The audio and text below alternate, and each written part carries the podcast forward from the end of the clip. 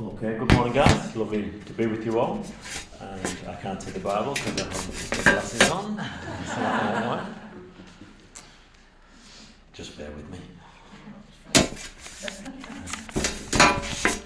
Okay, so we're back in John's Gospel. Uh, John's Gospel, chapter 16, and we're starting at verse 16.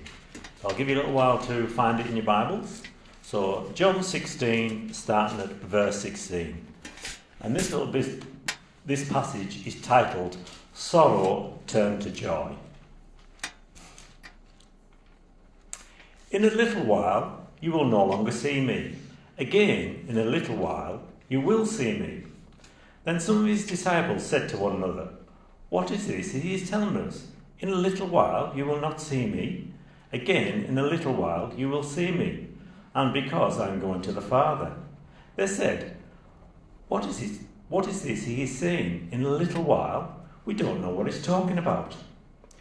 Jesus knew they wanted to ask him, so he said to them, Are you asking another, one another about what I said? In a little while you will not see me. Again, in a little while you will see me. Truly I tell you, you will weep and mourn, but the world will rejoice. You will become sorrowful, but your sorrow will turn to joy. When a woman is in labour, she has pain because her time has come. But when she has given birth to a child, she no longer remembers the suffering because of the joy that a person has been born into the world.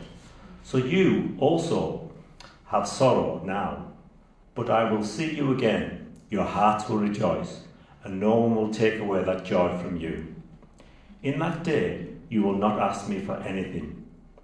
Truly I tell you, anything you ask the Father in my name, he will give you. Until now, you have asked for nothing in my name. Ask and you will receive, so that your joy may be complete. This is the word of the Lord.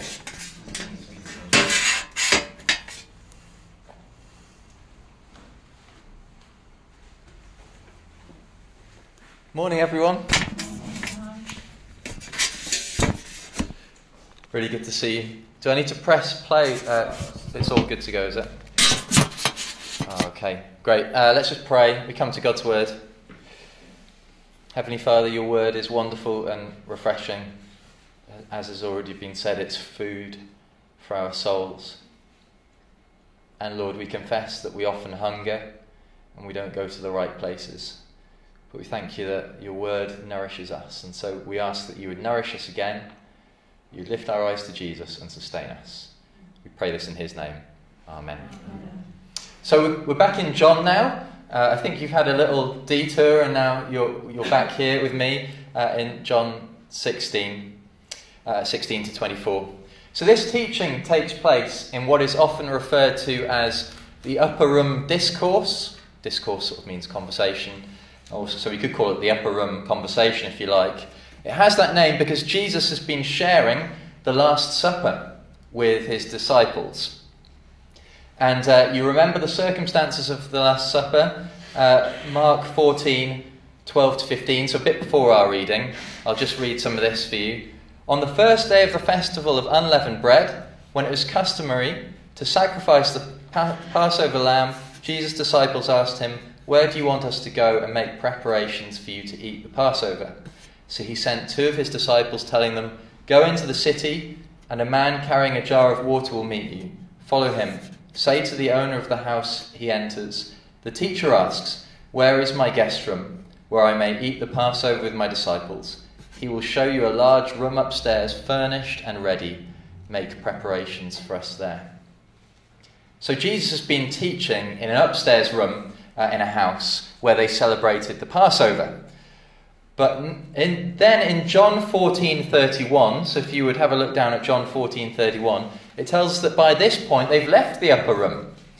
So they've left and they're on their way to the place where Jesus is going to be arrested. But it's still generally referred to as the upper room speech because it's one complete bit of teaching from Jesus. And the nice thing is you see what is it Jesus wants to communicate before he leaves earth? Uh, you know, your final words are often very important, aren't they?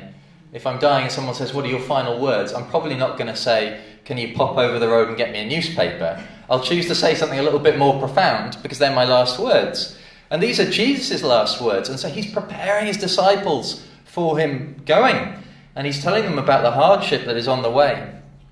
He's preparing them for that, that he's going to be arrested and killed. And remember that we, as the readers, know where the story is heading. But they don't completely. It's still unfolding. And, and they're really uh, still darkened in their understanding and thinking. Uh, Jesus' main point is that his humiliating and lonely death will leave the disciples feeling alone and in despair. However, there is an eternal joy set before them.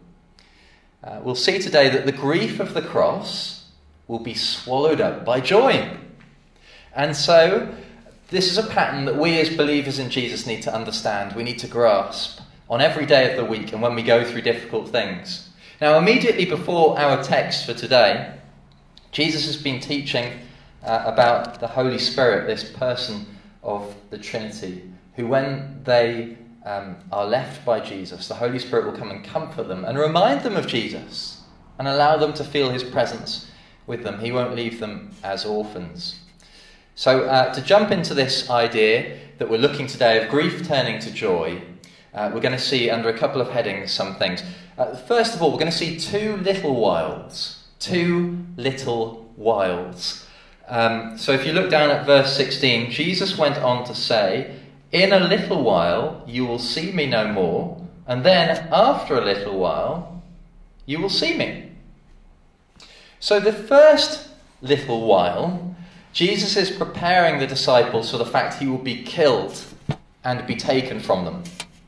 And the disciples drill down into this teaching. They've got so many questions. There's a bit of hubbub probably at the back of the line as they're walking through the darkness and making their way to, uh, to Jesus being betrayed. Verse 17 What does he mean by this? Can you see that there in verse 17? And verse 18, they say, you know, to paraphrase, we just don't get it. We don't understand what he's talking about. Although Jesus has been teaching them clearly about his death, they're not just in denial, but in some ways they're kind of spiritually darkened as well. Uh, so let's think about the predictions that they've witnessed. They've witnessed some very uh, amazing things. Jesus was anointed at Bethany. Do you remember the anointing at Bethany? When this woman came and she took this perfume. Now, I don't know if you have perfume or aftershave in your house, I don't know how much it costs. Uh, let's say you've been uh, really uh, pushing the boat out and it's 20 quid. I don't know. Is that a lot of money for perfume or for aftershave? No. Shall I go for 40? 50? 50. Okay, we'll say 50. Let's say you've spent 50 quid on some perfume. That would be quite a lot of money, wouldn't it? She spent a year's wages. Whoa, a year's wages on perfume. And then she like pours it on Jesus. Isn't that crazy? If Joe was here, he would say, Isn't that mental? So I'll say that just to remind you of Joe, okay?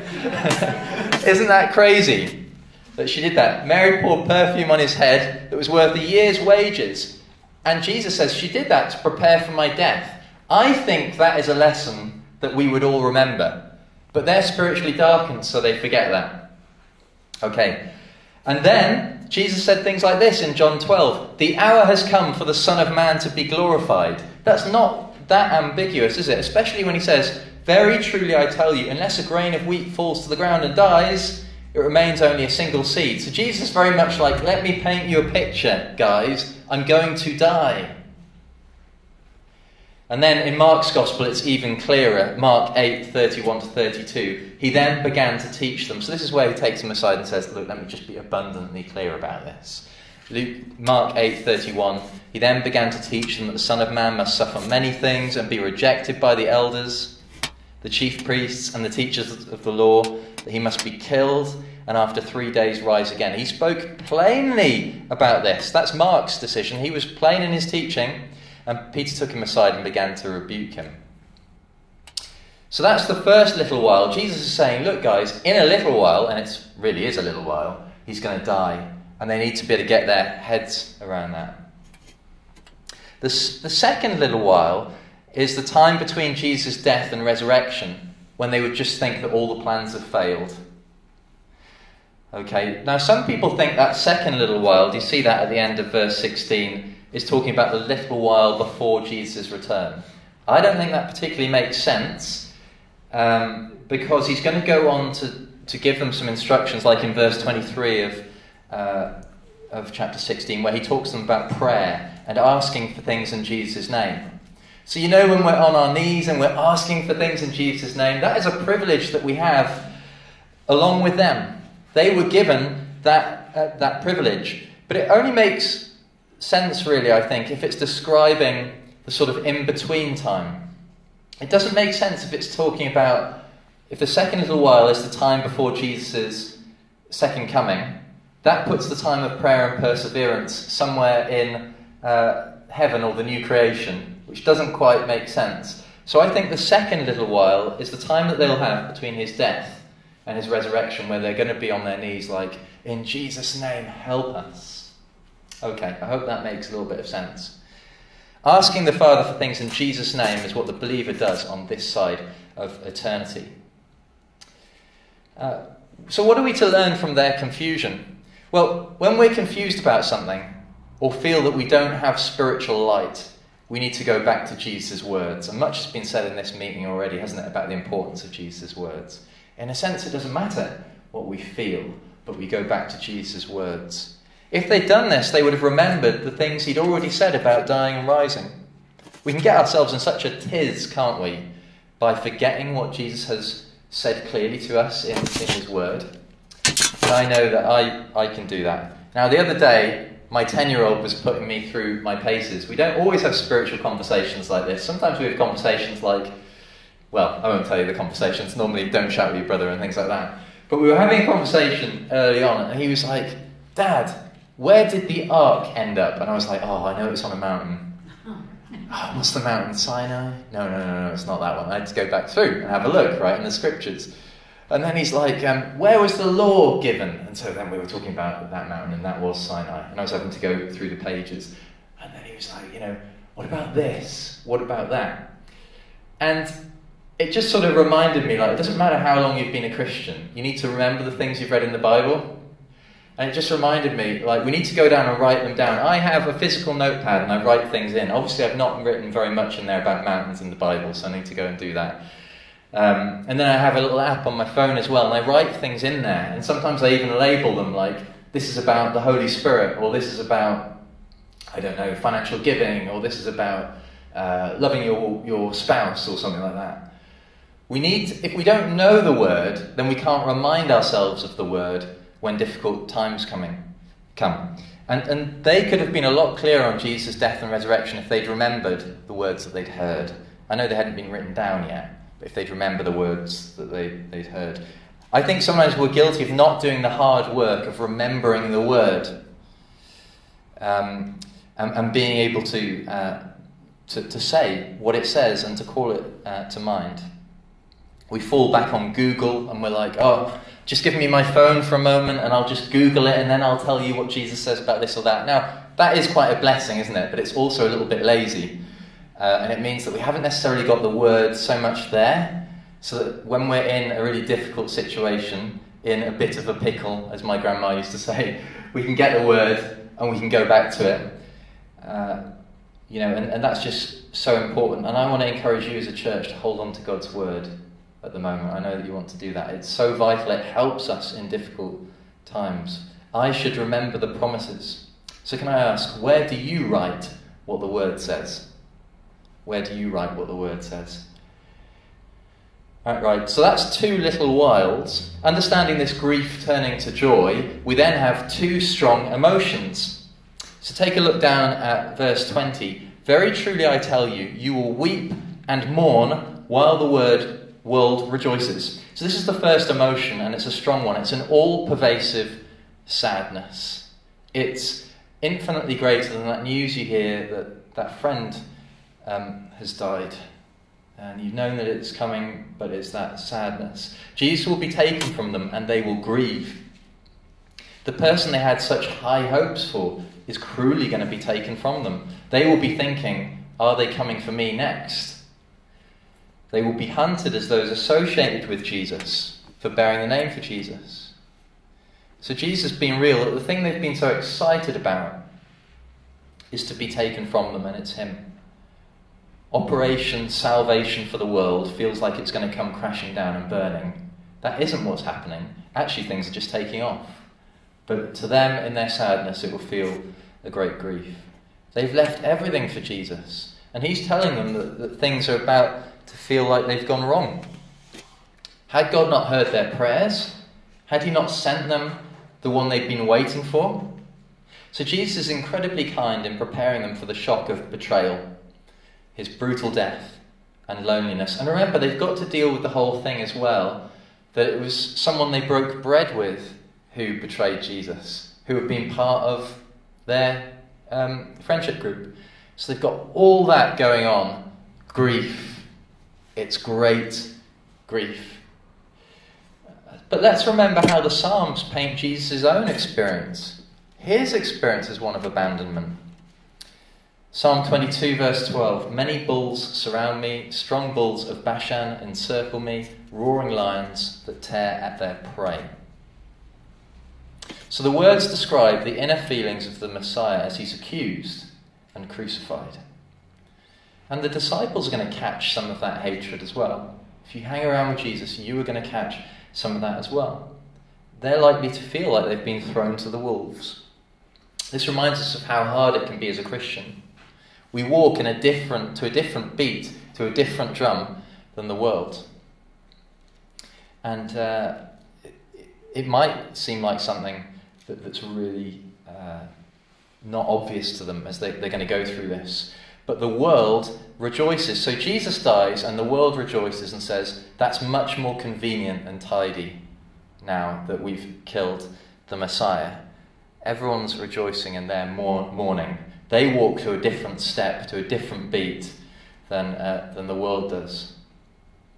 But grief is not where the disciples are going to stay because they are not defeated. Although it feels like that, they're not defeated.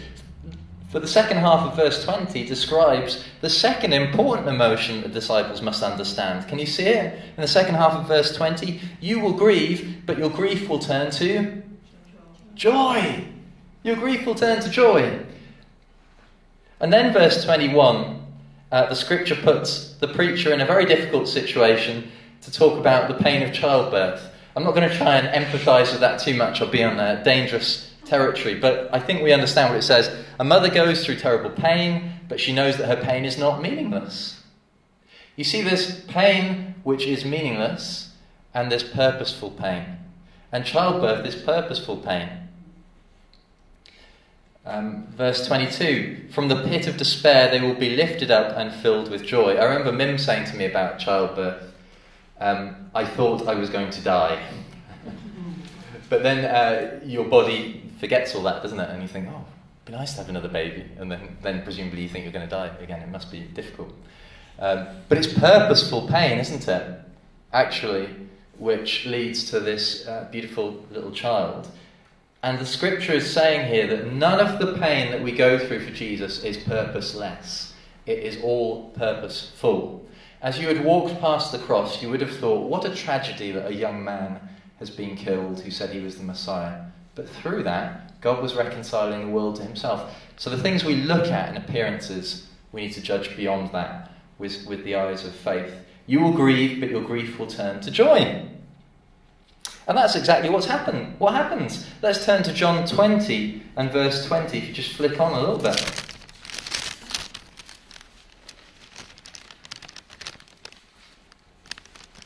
John 20, verse 20.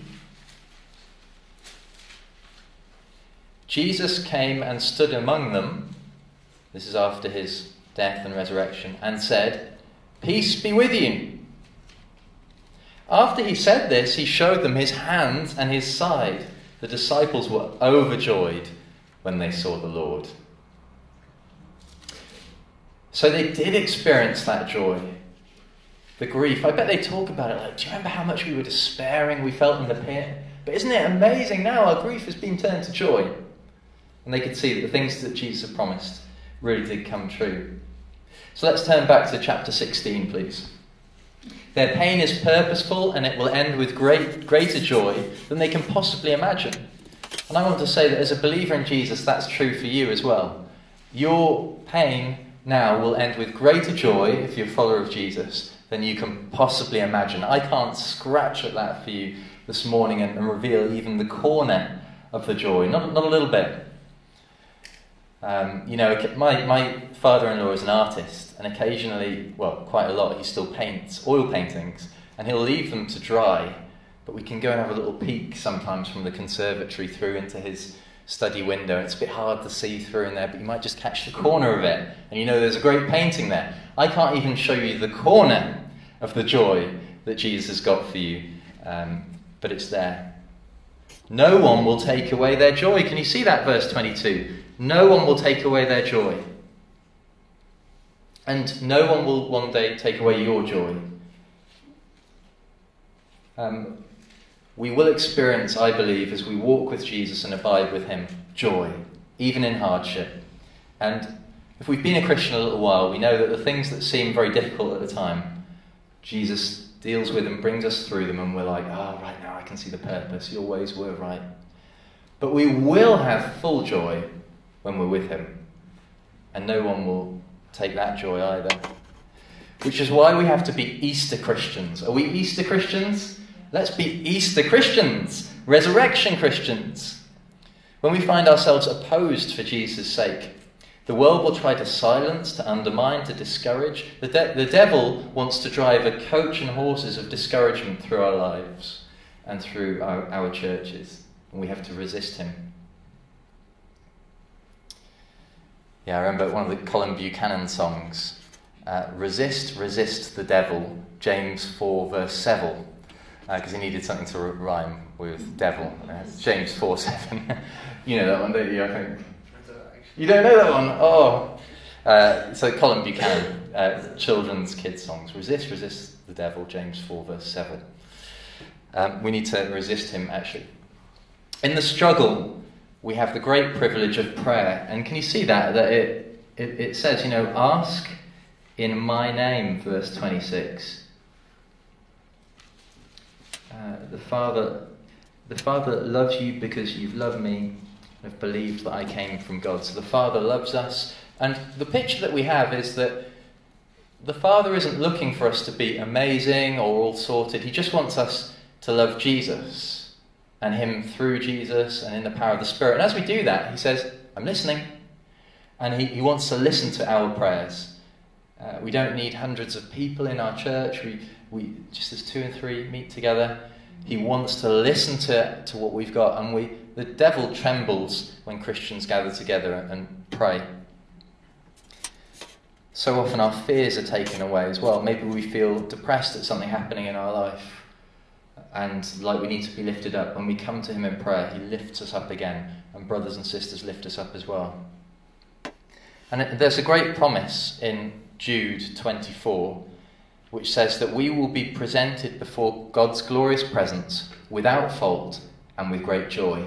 So, that experience that they had, they had joy, Jesus being resurrected, no one would take that joy from them. Brother, sister, you will be presented before Jesus with great joy, and no one will be able to take that away. And without fault. Isn't that great? Because we stuff things up all the time. And even when we think we're doing really well, we're actually not. But we will be presented with great joy and without fault through Jesus.